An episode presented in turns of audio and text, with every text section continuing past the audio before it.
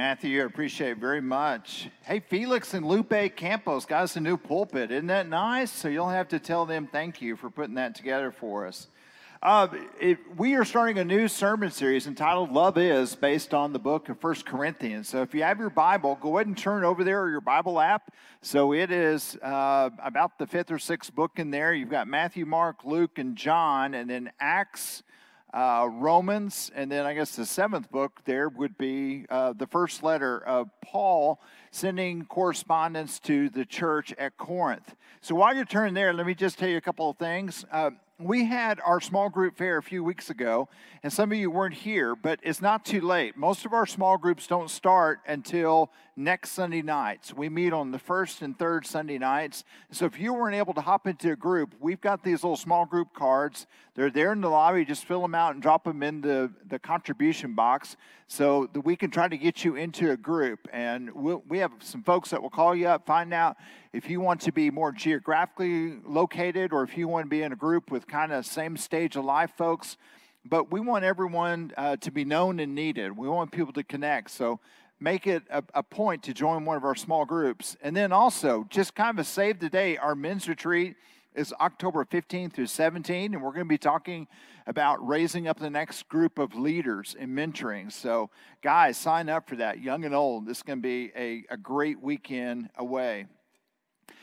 In a matter of months after the crucifixion of Jesus, and he ascends back up into heaven, a young Saul of Tarsus mounts a vicious opposition to these new believers, seen as a threat to the Jewish way of life and, and a threat to the law. And so Saul starts going door to door and house to house, rounding up Christians and either killing them or arresting them, putting them on trial. And so a lot of the people flee the city. Now, the apostles, most of them stay inside Jerusalem but kind of go off the grid and, and kind of go underground for a while. They weren't seen out in public, but most of the brothers and sisters, these new believers, took off. And so they went to various parts of, of the world and in different parts of the area. And this was kind of by design. I believe that the persecution came to strengthen and galvanize these new believers, but also to help uh, fulfill the Great Commission. And so they weren't leaving Jerusalem on their own. So the Lord's like, okay, well, some persecution is going to send you out. Well, a lot of these brothers and sisters wound up in Damascus. It was the first big metropolitan area across the border once you left Israel. And so Saul, undeterred, says, okay, you're going to go to Damascus. I'm going to extend where I can go. And so he sought permission to extend his jurisdiction into Damascus to bring back these religious rebels to stand trial in Jerusalem. So he heads out and he's got his entourage ready, and they're heading out on the road. And what happens next was called this great just encounter on the road to Damascus with Jesus. And so he has this road to encounter experience that only he kind of participated in. Everyone else saw the bright light, but they couldn't hear what was being spoken to Saul. Of course, it was Jesus Christ saying, Saul, Saul, why do you persecute me? And so, Lord, yeah, yeah, I'm Jesus Christ who you're persecuting. Stop. But what Jesus did at that point is he redirected Saul's zealousness in the right direction. And he goes, I'm calling you to be a light unto the Gentiles. And so Saul is led, he's blind, and he's led into the city where he encounters Ananias, who shares with him the full gospel, and he is baptized and becomes a believer. And so initially he starts out and he's trying to fulfill his commission, but he runs into a lot of opposition. And either he returns back to Tarsus, his hometown, and just kind of lays low for a while, or he goes off in a different area. We simply don't know. But 16 years later, Paul sets his sight on taking the gospel to the Roman territories. And of particular importance was Corinth. Well, why Corinth? Well, it was the capital city of the Achaean province of Greece. Well, what do we know about this city? Well, why was it such a strategic place that Paul wanted to help set up a church there? Well, it, it becomes this crossroad, and it's right there on the coast. And the city is just this melting pot of Greeks and Syrians and Romans and Jews, and they're, they're all there. But in classic times, Corinth was known as kind of the jewel of the coast. It was just beautiful. And it was a rival of Athens, which it was actually multiple times larger than Athens at that time. And we went this summer. You can hop in a car and spend an hour down the coast. You, you go from Athens and you wind up there in Corinth. So it's not very far. And so the Romans invaded Greece in 146 BC. And boy, Corinth just got leveled to nothing but rubble. And so it was just kind of devastated. But a hundred years later, Julius Caesar comes in and sees the potential for Corinth and restores it to its glory and just brings it back to where it becomes this very prominent place. And so I, I mentioned that it's in a strategic location. Why is that?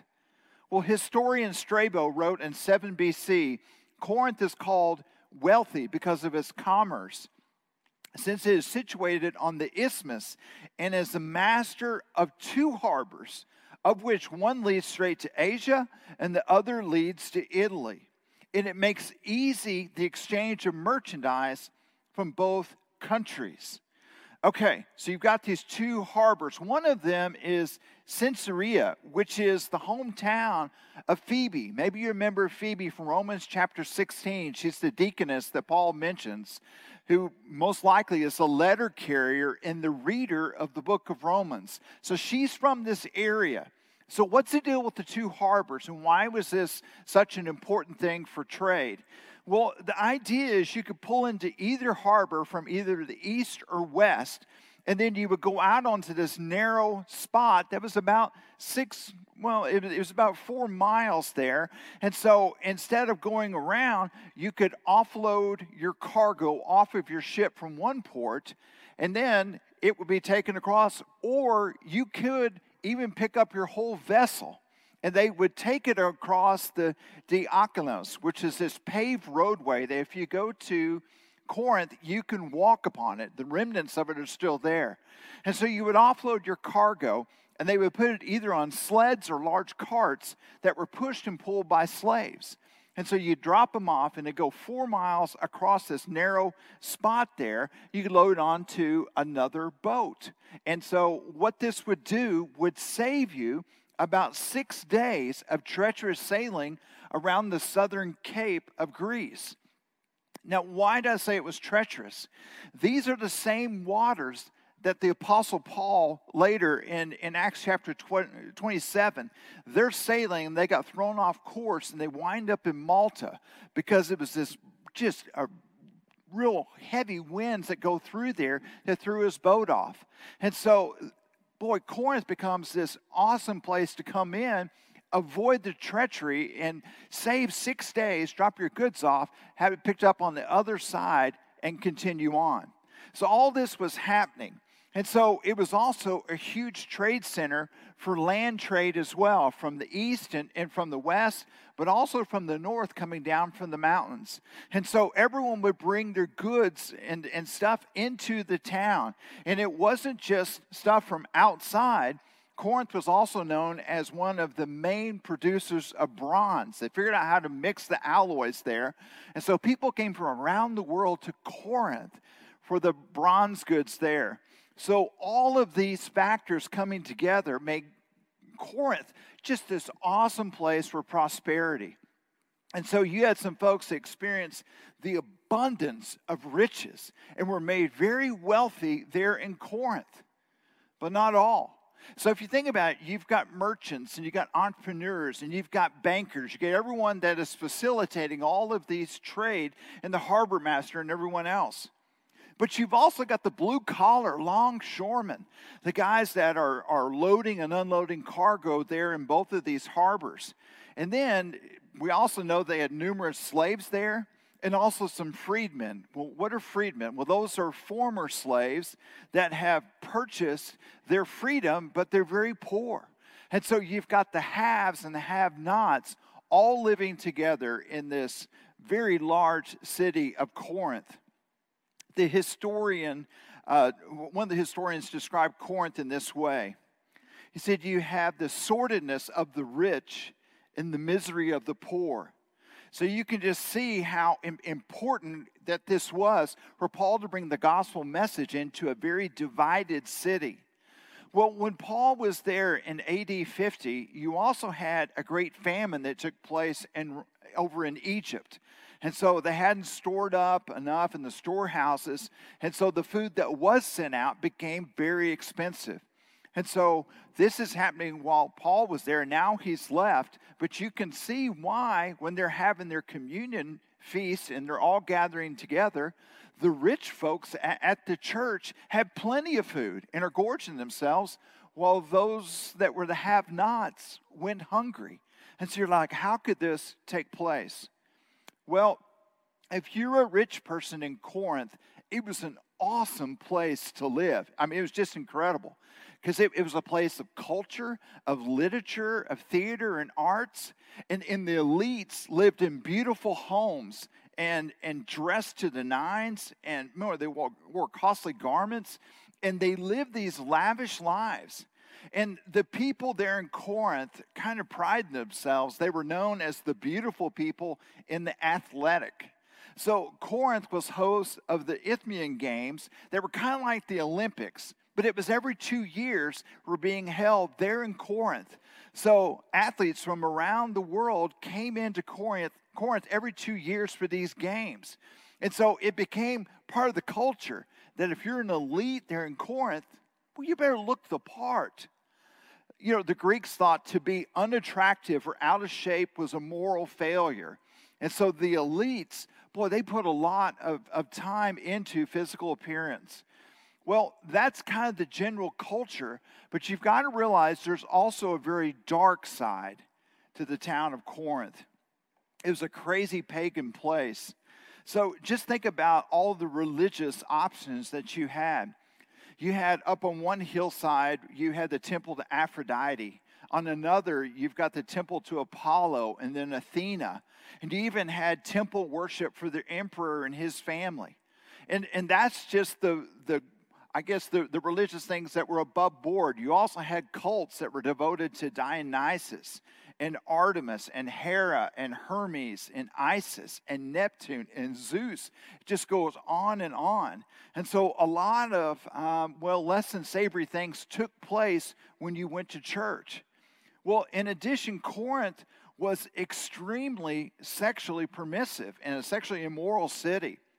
And so you have a lot of promiscuity taking place there in the city before marriage and then also after marriage. And let's just say that we think things are, are kind of coming unraveled sexually here in America. Boy, th- these are not new things. If you had an appetite for anything in Corinth, boy, there was someone to help satisfy your hunger there. And so polygamy wasn't allowed, but that didn't mean you couldn't have a mistress on the side. Well, that's for the men. The, the women were not allowed to have that. So it was kind of a double standard for the wives. And if having a wife and a mistress was not enough, boy, the temple of Aphrodite alone boasted a thousand temple prostitutes. So that was just part of your routine you had your wife, you had your mistress, and then you went regularly to these temples where they had plenty of prostitutes. So that's kind of the world of Corinth. Plato coined the term a Corinthian girl to describe prostitutes. So you're, you're thinking, well, you know, it was bad all over. No, this is like really bad if other parts of the Greco Roman world are describing some of the despicable things taking place in Corinth, that it has to be that much worse. So for Plato to call them that. And it wasn't just sex, it was also substance abuse, uh, abuse was rampant and well, as well. And so when you would have these plays in Greece, they would often depict Corinthians as just being drunkards. And so if you're watching a play and a guy comes stumbling onto stage and doesn't say much, they're like, oh, well, that guy must be from Corinth. So in, in Acts chapter 18, we've got Paul leaving Athens, remember he's been up on Mars Hill and he's talking about the different idols up there, and the he has his famous speech about saying, "Hey, you've even got a god, a, a, a temple or an altar to the unknown God, and I know who that is." Well, he leaves Athens and he travels up the coastline, and in Acts chapter 18, he arrives in Corinth. Well, what happens when he arrives? Well, he's on his second missionary journey, and when he shows up, he encounters this power couple named Priscilla and Aquila. Well, who were they? Well, they were Jews that had been living in the Roman Empire up in Rome, and then they got kicked out and had to come out. And so they moved all the Jews out of Rome. And so they made their way down. And we'll read about Priscilla and Aquila being in Ephesus and different places but they encounter and meet Paul here in Corinth. And, and they're both tent makers like Paul. And so, six days a week, they're out in the marketplace and they're making tents and they're also making connections with people. And then on the Sabbath day, they get together and they all go in and make a case for Jesus being the fulfillment of all of God's prophecies and trying to share the gospel message there. And so all this was taking place over a long period of time. And said he would go in and reason with the Jews and Greeks there. Well, eventually they get to the point where they're like, uh, Paul, we're tired of hearing about this Jesus character. You need to leave. And so Paul's like, fine. But he doesn't leave Corinth. In fact, it says he just picks up his things and he goes right next door. And so he goes to the house of Titus Justus and preached to the Gentiles there. And so Acts chapter 18 and verse 11 says this So Paul stayed in Corinth for a year and a half, teaching them the word of God. Okay, so imagine you've got the Apostle Paul that's come into your town, and he starts telling people about Jesus. And oh, getting a baptism here, three or four here, another household, start building a collection of people, and suddenly they're meeting in home churches, and wow, there's another one going. And so he's building up the church there for a year and a half. Well, not only is he converting people, but he's discipling them and he's sharing with them about what it means to be a Christ follower. So after a year and a half, they kind of got the routine down, they got their theology down, and they're heading in the right direction. So it should be smooth sailing, right? Well, not exactly. Yes, for a while. But then the people are like, okay, so Paul has told us this stuff about Jesus. We've accepted Jesus, but can we kind of keep this Jesus stuff rolling, but also kind of step back into our pagan ways? Can, can we revert back and kind of pull in some of the best stuff from our old life and the best stuff from our new life and kind of combine that into a perfect world. And so that's what they start doing. And so, man, what did they get involved with? Well, they kind of miss those temple prostitutes. So some of the fellows are heading up the hill after church to go to a second church service. There was even a guy that was sleeping with his stepmom. You're like, are you kidding me? No, he's right there in the text. The people were overindulging on food and getting drunk during communion. Can you, y'all are just going to be amazed when we start reading about what, what the worship service there in Corinth was like. But they had this big meal, and the guy's showing up early, and they're three or four drinks in before the service gets going, and they're passing out during communion. And Paul's like, You got to be kidding. You have members that are quarreling and suing one another. So you've got Christ followers that are supposed to be projecting unity and love for one another. Well, they can't even get along to the point where they're taking their disputes and going to courts. You're like, you're taking them to courts? Y'all can't figure it out amongst yourself? No, I have the right to. No, you do not. You're like, oh, wow. Do you realize how that's compromising the gospel message for two believers to not be able to figure it out amongst themselves and to leave? And to go take it to the courts to have a pagan arbiter. And so people are spreading false teaching. Some people are saying, you know what, I don't think that resurrection thing ever happened. That was just Paul and just kind of a crazy day. And they're like, Paul's like, yeah, the resurrection took place. Folks are going crazy with spiritual gifts, given all kinds of things, but they're not just exercising them, they're exercising in a way that kind of brings glory to themselves. They have kind of a hierarchy as to, hey, my gift's better than your gift, and putting others down. And the Holy Spirit's going, why did I give this gift to this person if they're going to act this way? And so things are kind of coming unraveled in this church. But the main problem that you see all throughout this letter is just selfishness. John Calvin said this of Corinth. He said it was a church turned in on itself to the neglect of others. Well, how could a church go off the rails so quickly and profoundly? Uh, my guess is it was a misinterpretation of Paul's letter to the Galatians. So I spent some time traveling around with an evangelist, and if evangelist got a, a, good message, everywhere he went, he would share that same message. And so Galatians is believed to be the first letter that Paul has written about four years before he writes this letter to the church at Corinth.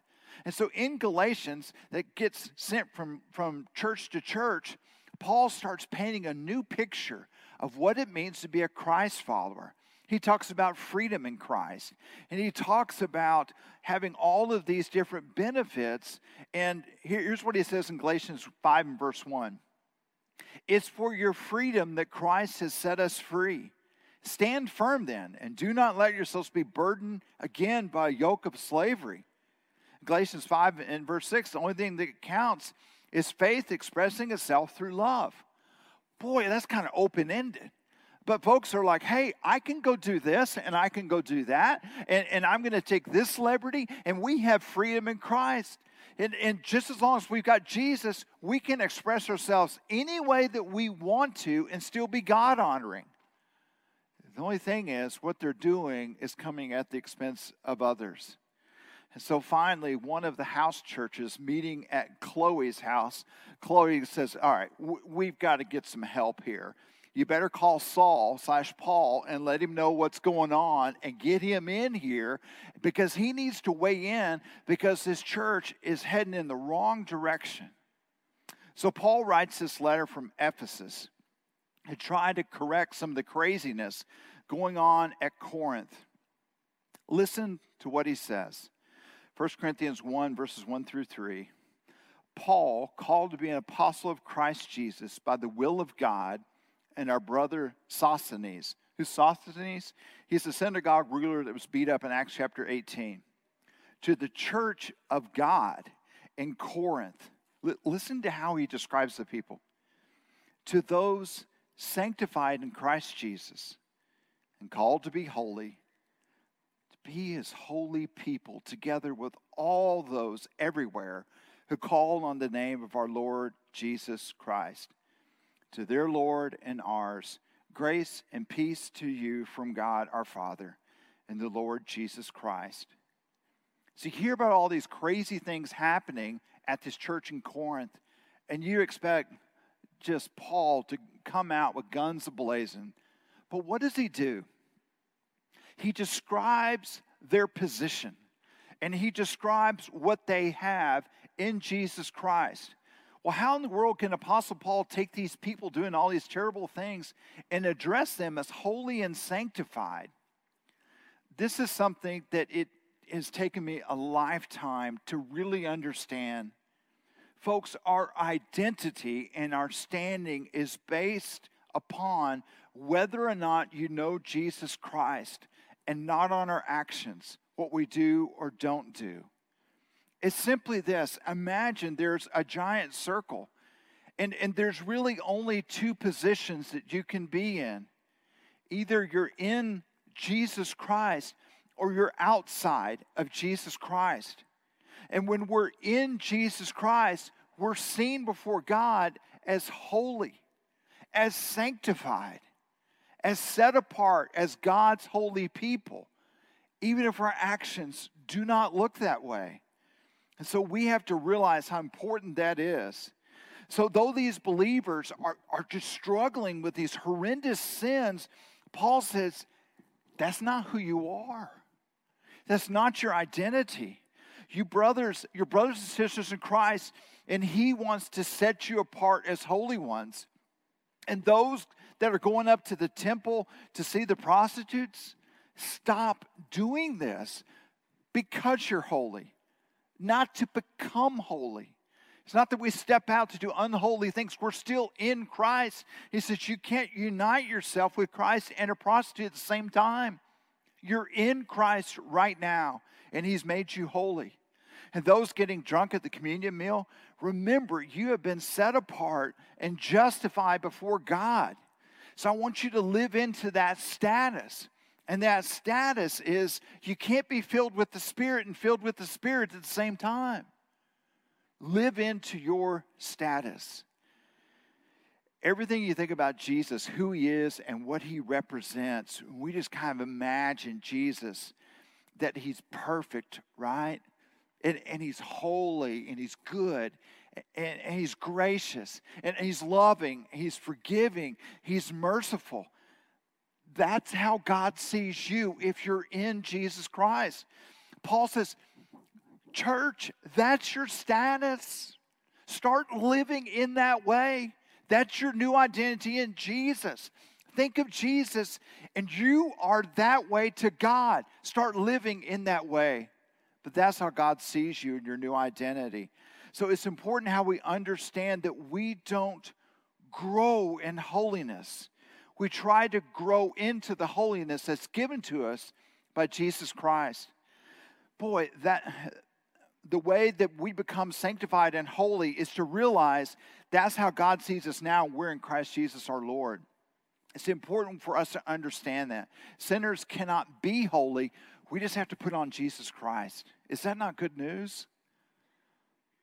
It's hard for us to grasp that.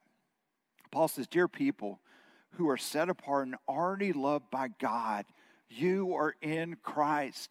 He said, I'm going to chew on you in this area, this area, this area, and this area.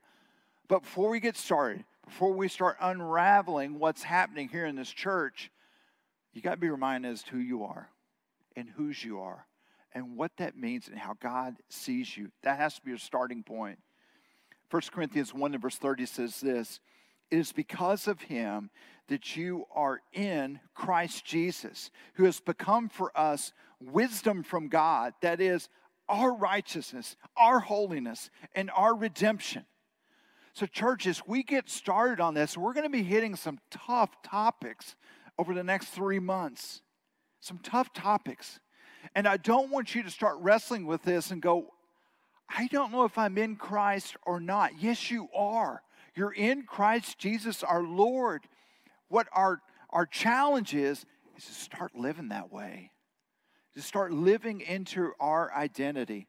Second Corinthians 5 and verse 17 says this Therefore, if anyone is in Christ, the new creation has come. The old is gone, the new is here. Said, Your old way of life has been put to death. Why are you trying to breathe life into that corpse and bring it back? No, put it to death once and for all. Live into this new reality. You're a new creation. Live that way. So God sees all Christians as perfect and new creations in Jesus Christ because they have been united with Jesus and covered by his blood. Yeah, but there's a lot of bad things going on in this dysfunctional church. It, it, it's not just immorality, it's infighting, quarreling over gifts and theology. How is Paul going to unravel this mess? Well, stay tuned and come back. But 1 Corinthians 16 and verse 14 Paul, at the very end of this letter, he says this Church, just do everything in love. Do everything in love. And, and, what Paul is trying to get across is once we understand our vertical standing with our Heavenly Father and what our Heavenly Father has done for us, and we reach a hand up and say, Father, I want to be united with you through your Son Jesus, we also reach out, and that same love that comes down to us gets extended out to each and every one around us. What does that look like? Love is patient, love is kind. It does not envy, it does not boast, it's not proud, it does not dishonor others, it's not self seeking, it's not easily angered, it keeps no record of wrongs. Love does not delight in evil, but rejoices with the truth. It always protects, it always trusts, it always hopes, it always perseveres. Love never fails. Church, we've got to get this powerful message in this powerful passage out of our wedding ceremonies and into the life of the church to say, as we wrestle with different things, how are we going to love each other? How are we going to wrestle through truth? How are we going to wrestle through different things? We do it through the lens of God's love for us. So, our invitation for each one of us as we start this study is number one, I'm going to ask each of us to invest in this study. And what I mean by that, well, first, I want each and every week, I want you to read through First Corinthians. It'll take you a little, little long. I mean, it's a pretty long letter, but you start to get a sense of what Paul is trying to communicate over the course of a long letter. We don't usually study that way.